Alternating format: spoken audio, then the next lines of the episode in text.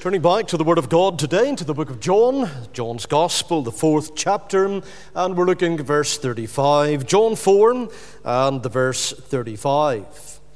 Uh, say not ye, there are yet four months, and then cometh harvest. Behold, I say unto you, lift up your eyes and look in the fields, for they are white already to harvest. We're taking the topic today roosting in the future. And if you're kind of thinking, well, what's that about? What does that mean? Well, I'm hoping with the first quotation uh, we will understand fully what roosting in the future is about. John 4 and 35. Let's, with the Word of God open before us, bow together again in a word of prayer.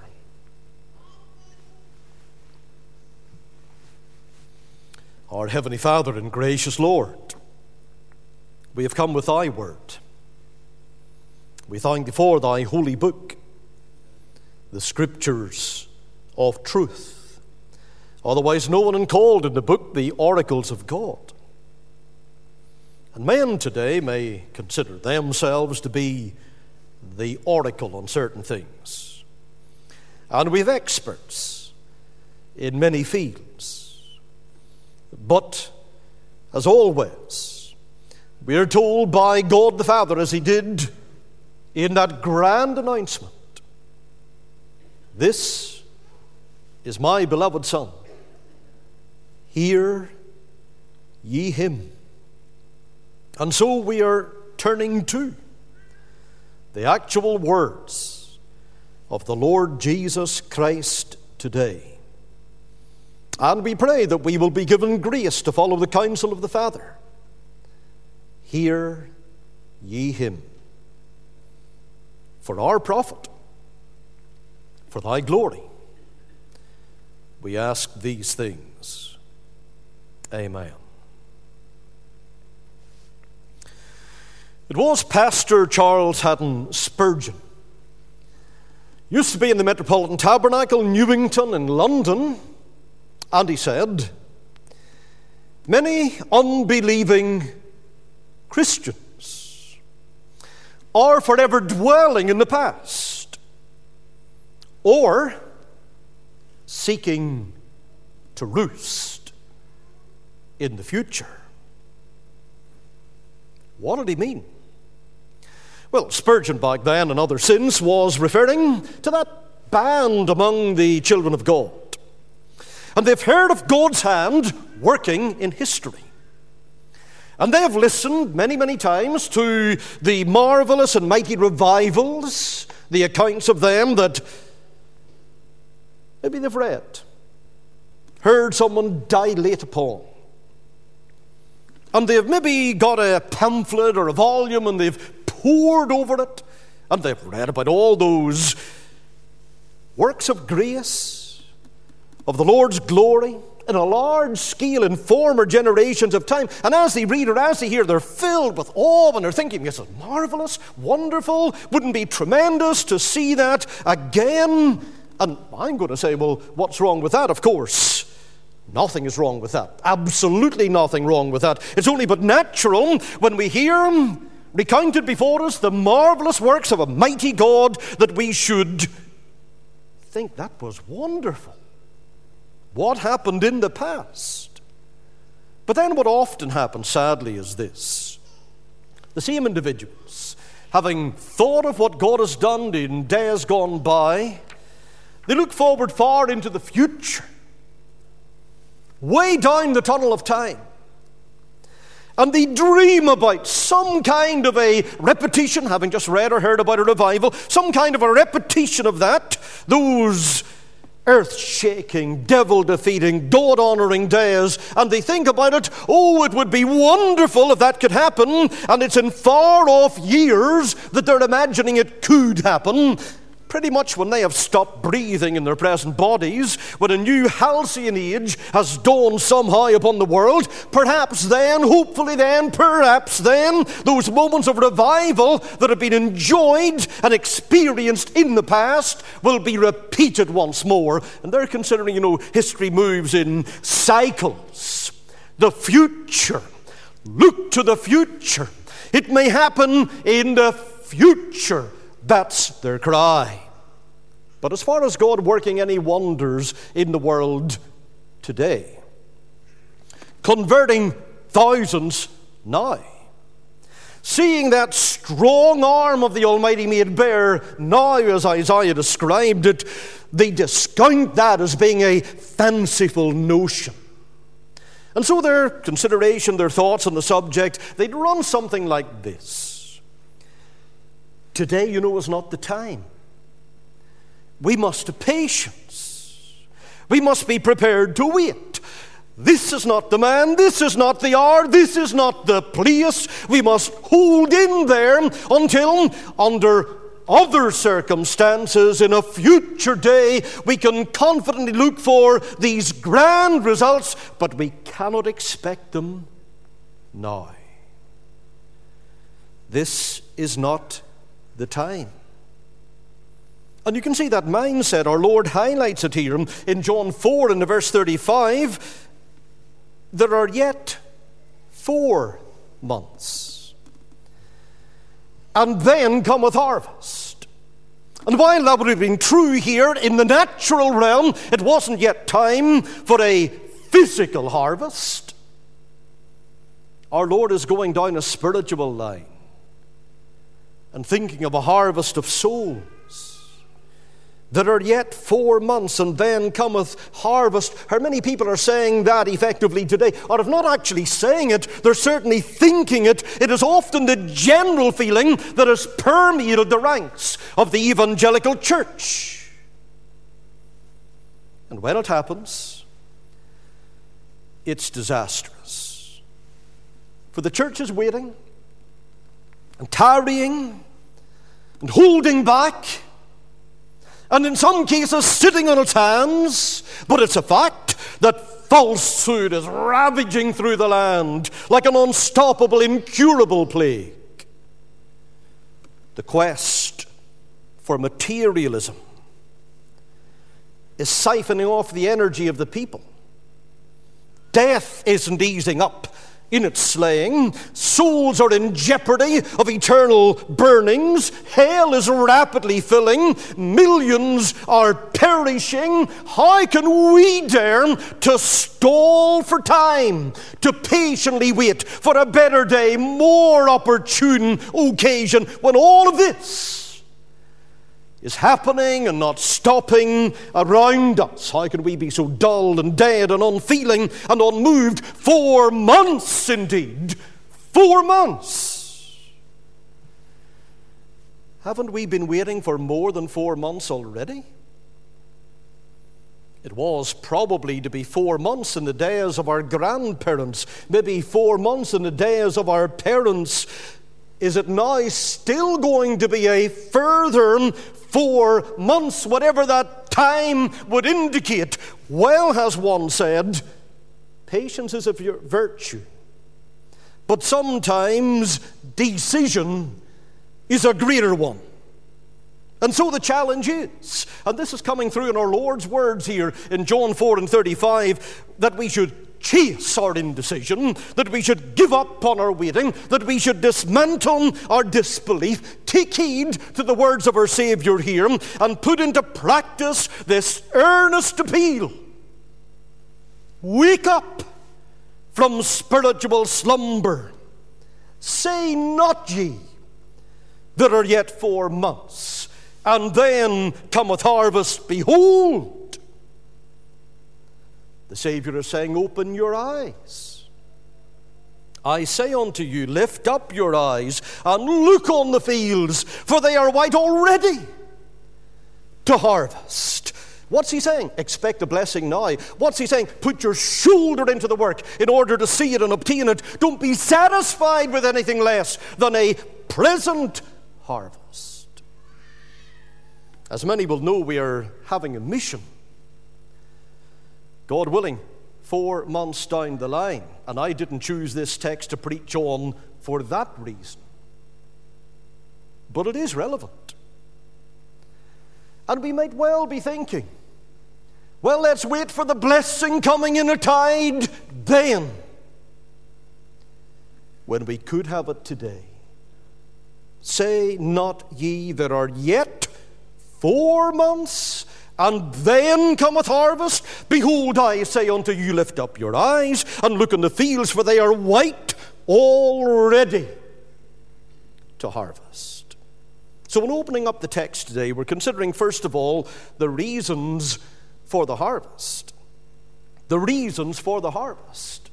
When our Savior spoke these words, well, here's a question What indications were there around him in that day that there could be an immediate harvest of men's souls? What indication, what signs, what tokens were there at that time? Well, think that the instrument of salvation was already at hand. Christ, the supreme speaker and preacher, he was there. A needy soul in the form of that woman of Samaria, that's the record in the chapter here. She had come to the well of Sychar. She had come there to, dwell to draw water. She was there. And Jesus himself, being the very Word of God incarnate, he had words that suited her case exactly and words that satisfied her craving entirely. Look at what he says to her about that gift of eternal life in John 4 in the verse 14. But whosoever drinketh of the water that I shall give him shall never thirst. But the water that I shall give him shall be in him a well of water springing up into everlasting life. And as we look at this incident, the conversion of the woman at the well, we have the gospel in beautiful picture form. You're thirsty. You've been trawling through the various places on earth looking for satisfaction for your soul. You haven't found it, you won't find it. This woman had been trying many a well, but she was not satisfied, dry as starch. The Savior said, the water that I will give you shall be in you, a well of water springing up into everlasting life. And so we have a picture of the gospel here, and we have the gospel at our disposal. Paul once spoke to those in the synagogue at Antioch, and he could say the same thing to us today, what he said in Acts 13 and 26 To you is this word of salvation sent. What does it mean? Well, the gospel has been declared to us. The gospel has been delivered into our charge. The gospel has been deposited into our hearts, and it's in our hands as well. We have it. We know it. What a privilege that is. And we are still able to announce it freely, without fear of fetters, without dread of death in fact, without any restrictions whatsoever. Of course, if the Belfast City Council get their way, there will be restrictions. And there will be a clamping down, if not a cancelling out, of gospel preaching in the city centre if some of those councillors get what they're surreptitiously aiming at. But this gospel is the remedy for man's need. It's the balm for every disease of his heart. In one of his books, E.L. Langston wrote about a strange plant that he had found in Jamaica. They called it the life plant or the leaf of life. Called that because he said it's almost impossible to kill or destroy any portion of it at all. When a leaf is cut off, for example, and it's hanging by a string, well, instead of shriveling up and dying like any other leaf, it sends out white, thread like roots and gathers moisture from the air and begins to grow new leaves. The leaf of life has been linked to numerous health benefits respiratory conditions are eased and helped, such as asthma and colds, coughs, shortness of breath, bronchitis. Meant to be a good treatment for kidney stones, reaching right out to giving benefit to women who are pregnant, supports anti diabetic activity, seems to go right across the whole sphere here in spectrum, benefits the skin, has been used for the healing of minor injuries, etc., etc. The word of the gospel is most definitely the leaf of life. Little wonder after 41 years of service for the Lord in one place, Dr. Baldwin said, I can testify that at 30, after examining as best I could the philosophies, the religions of the world, I said, nothing is better than the gospel of Christ. At 40, he said, when burdens began to press, years began to hasten, I said, nothing is as good as the gospel at 50. When there were empty chairs in the home and the grave builders had done me service, I said, There is nothing to be compared with the gospel. At 60, when my second sight, as he termed it, saw through the delusions and the vanities of earthly things, I said, There is nothing but the gospel. And at 70, amid many limitations, I sing, Should all the forms that man devise attack my faith with treacherous art. I'll call them vanities and lies and bind the gospel to my heart.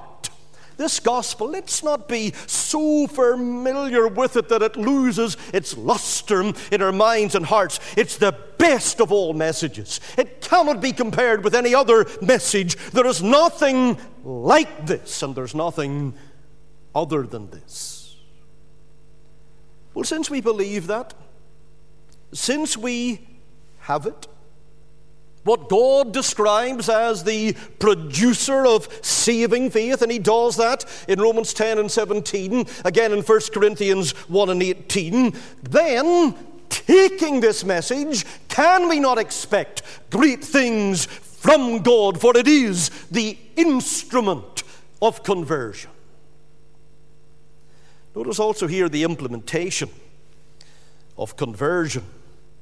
When our Lord Jesus in John 4 and 35 uttered these words Lift up your eyes and look on the fields, for they are white already to harvest. He did that with good warrant because he was right slap bang in the middle of the harvest field on this occasion. He just preached a sermon. And if you want to put it like this, his complete congregation was converted through that sermon. Now, the congregation only numbered one, one solitary individual, the one woman who met him at Jacob's well. But as Jesus confronted her with the gospel of grace, she became concerned and convicted and contrite, and she got converted.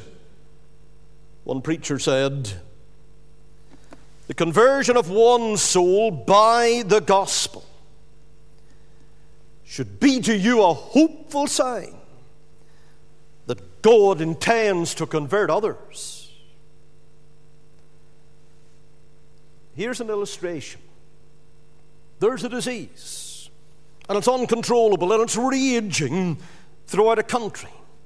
Victims all over the place are becoming infected and suffering, and they're dying in their thousands. And there's a skilled doctor, and he's been conducting a careful study of the disease, and he's noting down all the obvious symptoms and all of the relevant information that he can assemble there, and he's using a variety of drugs. But that one's failing, and this one's failing, and they're all failing. But eventually, through his dedication, he prescribes the right one. He administers a drug. He views the patient that he's using that drug upon rallying. Strength is being given, he can see, by his medicine. And that struggle ends with the patient being restored to health and life. Now that doctor thinks, I know that multitudes of men and women are going to be saved from the ravages of this terrible disease for the same remedy that has worked for one will work for two and twenty and a thousand, even thousands of thousands. And that's how we reckon the gospel works. Other remedies have been tried, none have yielded results. And when we see the gospel work as we have done, then we should look upon that as a token for good, because if one has found the Redeemer, why should not more, even multitudes, find him? We have the correct remedy. It has already saved many who are here today. May we employ it in much more dramatic and even dynamic fashion. Another fact Look at the infectiousness of conversion. At the moment, our Lord is speaking. In John 4 and 35, right as he is saying this, what else was happening? The woman of Samaria is no longer at the well. She's disappeared. She's gone back into the city and she's speaking to the inhabitants of the city, her friends. She's telling them what has happened out at the well to her that day. She's talking about the power of the Savior. Look at verse 28 and 29.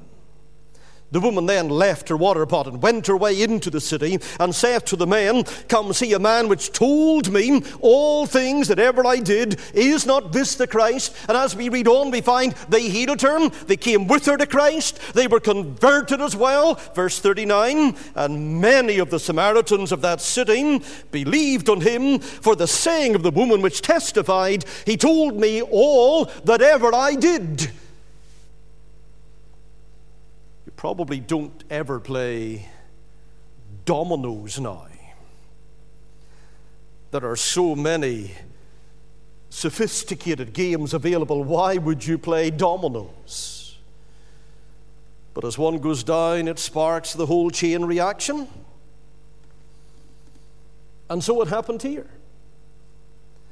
Like when a match is struck and the flame drops into that dry prairie, all of a sudden you have a whole sea of fire that has engulfed the place. And that's what happened in the city of Sychar. God's grace came and inflamed one soul, and it set spiritual fire to so many others. Is that not what Belfast needs? Is that not what our country needs today?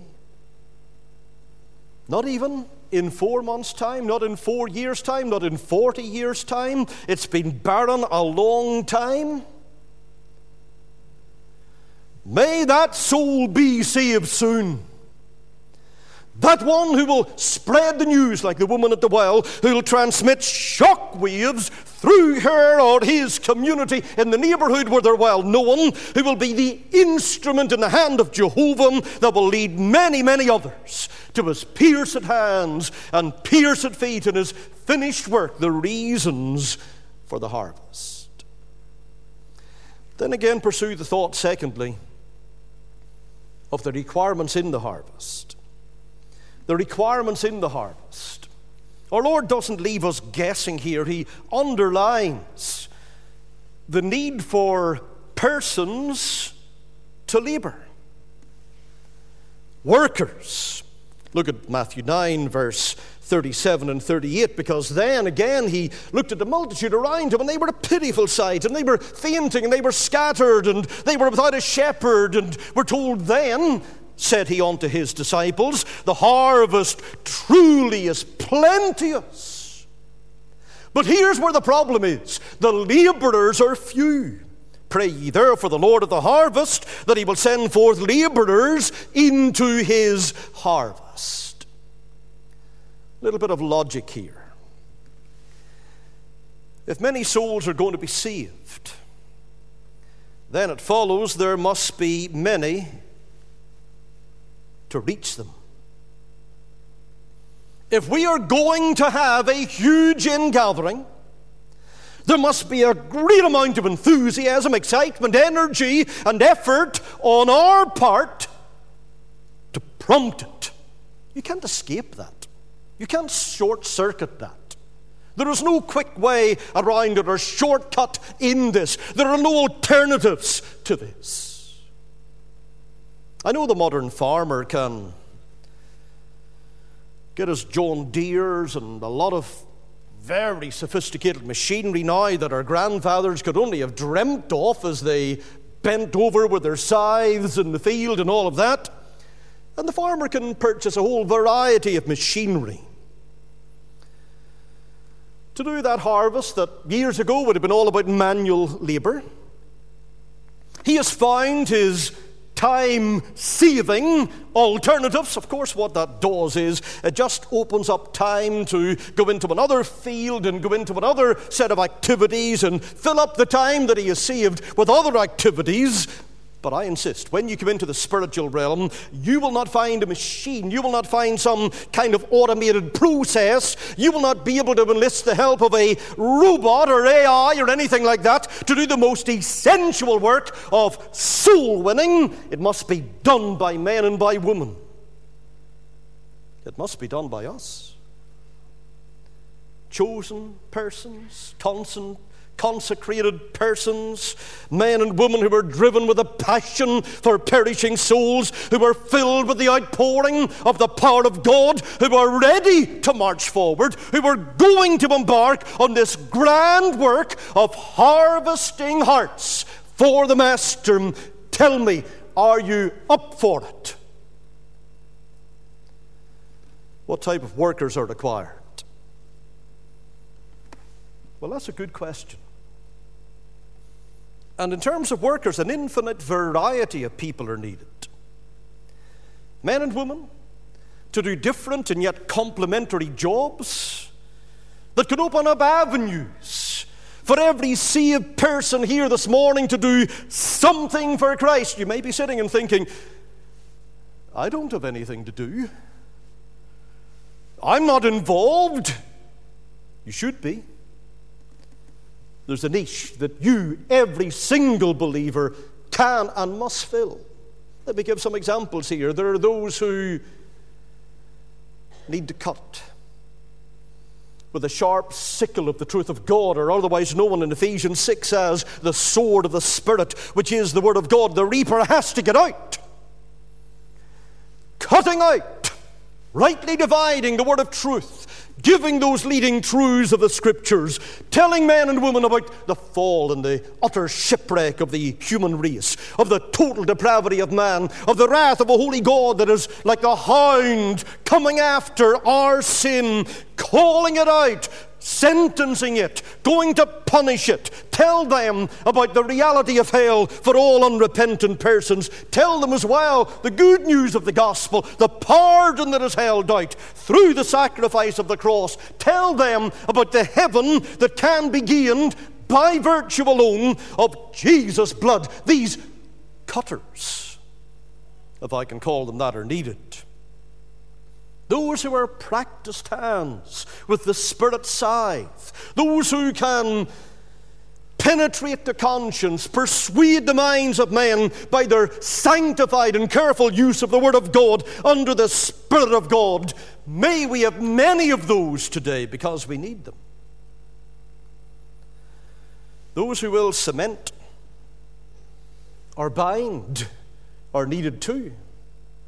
When the wheat was cut down, it used to be tied up in sheaves. That was the old fashioned way of doing it. For some of you that feel, well, God hasn't given me the ability to preach, and I can't go out and I can't stand in the open air and preach the gospel. I can't even teach His word in a systematic, organized way. I'm not capable of using that gospel sickle very well. Well, here's something for you to do. When your fellow workers, have caused the wheat to be cut, go and gather it up. Invite those converted souls into the fellowship of the church. It may only be, come and sit beside me. Talk to them, encourage them, help them to get into union with the visible body of believers in Jesus. Do your utmost to keep the congregation knit firmly together in the love of the Spirit binding the sheaves together. And those who will comfort are also needed. There was once a missionary translator, and he was out in the mountains of Mexico working among a tribe there, and he was finding it nearly impossible to get a word for comfort. And One day, one of his helpers asked for a week's leave and explained why they needed the week's leave that an uncle had died and he wanted some days off that he could visit his bereaved aunt. And here's how he described what he would do with his bereaved aunt to help her heart around the corner. To help her heart around the corner. And that missionary looking for a word for comfort, that's it. Those reapers will stand in need of refreshment. They'll be tired after a while through toil. They'll be looking for a word of cheer, an expression of encouragement, kind words that will bring comfort to their souls. And those people just won for the Savior will need tender care, they'll need cheering counsel. They'll need help with their many difficulties. They'll need advice that will help them in avoiding the adversary who will be out to get them, and you can provide that. Workers are wanted. And we should pray for every Christian to look out where can I serve God? Where should my sphere of labor be? Where should my appointed place of service and influence for Christ, where should it be? And when I see it, let me not avoid it, but grab it with both hands. If every believer present in this building this morning would catch the vision, would be captivated by it, would become controlled by it, would become thoroughly consecrated to Christ, if everybody was dedicated to the respective rule, this city of Belfast would need to dwell in ignorance of the gospel much longer. It would need to be in darkness if those little lamps of God were all to light up and blaze out if we were all laboring in the harvest fields that are so invitingly open to us, this country of ours, dead in its sin, could yet come alive under the power of Jesus Christ. And what are we? I recognize who we are and what we are, our limitations as well. We are few in number, we're only a mere handful. But that's compared with the other fellow Christians we have in the land, of which there are many as well. But if we were all devoted to the work of reaping, then we would most certainly see a harvest that would cause heaven itself to vibrate with joy over. And so I challenge you this morning, for the love of God, by the brevity of time, by the approach of death, through the screams of hell for the glories of heaven. Don't, don't be idle. Do something in the service of Jesus Christ. Has He not done a tremendous thing for you? I gave my life for thee, the hymn writer put it. My precious blood I shed that I mightst ransom be and quicken from the dead. I give my life for thee. What hast thou given for me? And I'm praying today that laborers will be found for my Lord. And since I'm preaching to you in this congregation, those laborers will be found. That there will be men and women, young people, even boys and girls, and they'll say, Look, if I can do something for the Lord Jesus, just show me what it is, and with a full heart, I will do it. When you present yourselves, you'll be able to take on the provision for this labor. The weaponry you'll need in the harvest, what is that? You'll need the precepts of the Lord, the Bible. An educated Chinese gentleman was given once a copy of the scriptures. And he was asked, Will you read it carefully? Will you read it thoughtfully? And he said, Yes, in respect, I'll do that. Sometime later, he came back to his friend and he said, What is it about this book that's so different? In all of my reading of all the literature I've ever devoured, I've read many good precepts. But until I read this book, I've never been troubled in my mind when I have done wrong. Get a grasp of the word, learn it, meditate upon it, spread it, see the results. Prayer to the Lord is another essential piece of equipment for every Christian worker. I don't need to labor that point, but I will quote Thomas DeWitt Talmage, a prominent American preacher in a former generation, and he said, Everything depends upon our going down on our knees. The husbandman, here's the same picture as what we're in today. The husbandman in the grain field swinging the scythe does not stand upright, but stoops to his work. And in order really to bind that sheaf, he puts his knee upon it. So, in this gospel harvest, we cannot stand straight up in the pride of our rhetoric and metaphysics and erudition. We must stoop to our work. We must put our knee upon it, or the harvest will never be tossed into the garner of the Lord. There's an animal, an antelope, gnu, in Africa. And it has a very interesting habit that when it spies an enemy, what does it do? It goes down onto its knees and then it springs into attack from that position, off its knees, and to our knees it must be. There is no alternative to prayer. It must be if we're ever to see success in a spiritual harvest. The precepts of the Lord, the prayer to the Lord, and of course, the power for this labor comes from the Lord Himself. We have this treasure in earthen vessels, and we're very conscious many times that we are earthen vessels and nothing more.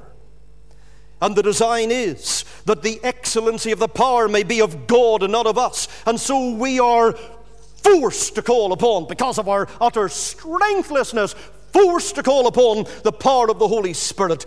Ye shall receive power, we're told in Acts 1 and 8. After that, the Holy Ghost is come upon you, and then you will be witnesses unto me. So, the reasons for the harvest, the requirements in the harvest, finally, the ruin of the harvest. Never like to end on a sorrowful note. But through the lack of labourers, the farmer may have to leave his wheat in the field. Like the field beside my house right now, they have it full of carrots. Whenever the frost was coming in, they covered it over with straw. It's still there. You might lose it, damage to the harvest. This wheat will spear out the birds will have a feast on it. There's a substantial loss incurred by the farmer, and it's the same in the spiritual realm. Every hour, every week, every month, say not ye, there are yet four months.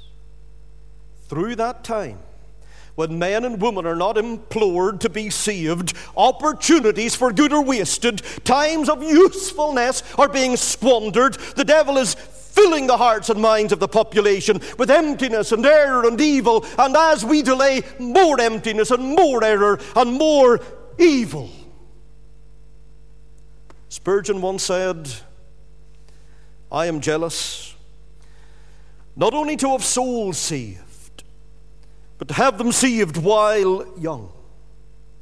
Why should Satan have so much of their time? Why should so many years of their influence be thrown into the wrong scale? You see, the wheat is losing its value every hour. Shouldn't be we be at the work?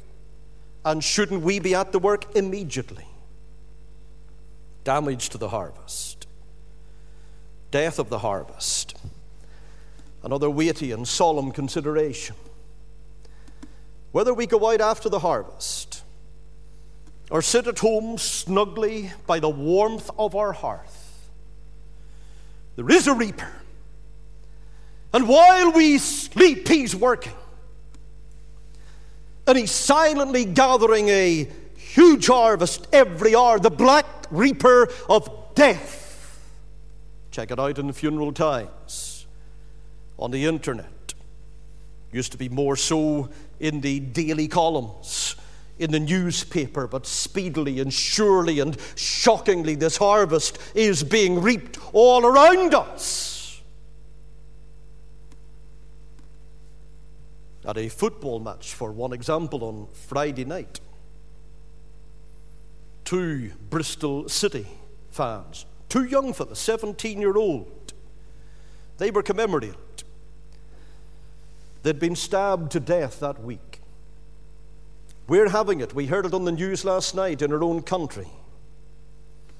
We can't stop them dying. But under God, by His grace, we can prevent their destruction and their damnation if we're in the harvest field. The destruction of the harvest we can avert. Do I need to remind you and remind myself the lost are perishing? They're perishing under the crushing weight of an overwhelming destruction. Hell is being populated by their persons, being filled today by their wheels. We know that, or we say we do, and that knowledge that condemns our inactivity. Because if we don't go out to rescue them, we don't go to reap them for Jesus Christ, if we don't have that passion and burden to see them ransomed and redeemed by His blood, then their blood will be charged to our account. Won't we tell them of Jesus? Like that hymn that we sang about the gypsy boy, nobody ever told me before. Have we people just in the vicinity of this church and yes, we can say it's been leafleted, and it has, and we thank God for that. But there's no guarantee that one of those leaflets was ever read. Have we spoken to them? Told them of Jesus? Tell them God became man in order to reconcile man to God. Tell them of Calvary, its groans, its pangs, its cries, its blood, its victory Tell them there's life for a look at the crucified Christ. Tell them he's able to save to the uttermost all who come unto God by him. Tell them of heaven. And in your telling, may the words of E. E. Hewitt be the desire of your life in the strength of the Lord. Let me labor and pray. Let me watch as a winner of souls that bright stars might be mine in that glorious day when his praise, like the sea billows rolls. Our Saviour's questioning, say not ye, is this not what you're saying? And let's take that from the interrogative, where he's asking a question and put it to the instructive here and underlying the word not in this fashion. Don't be saying there are yet four months. And then cometh harvest. Behold, I say unto you, lift up your eyes and look in the fields, for they are white already to harvest. May you and I go on out and reap that harvest now for Jesus' glory and for our good.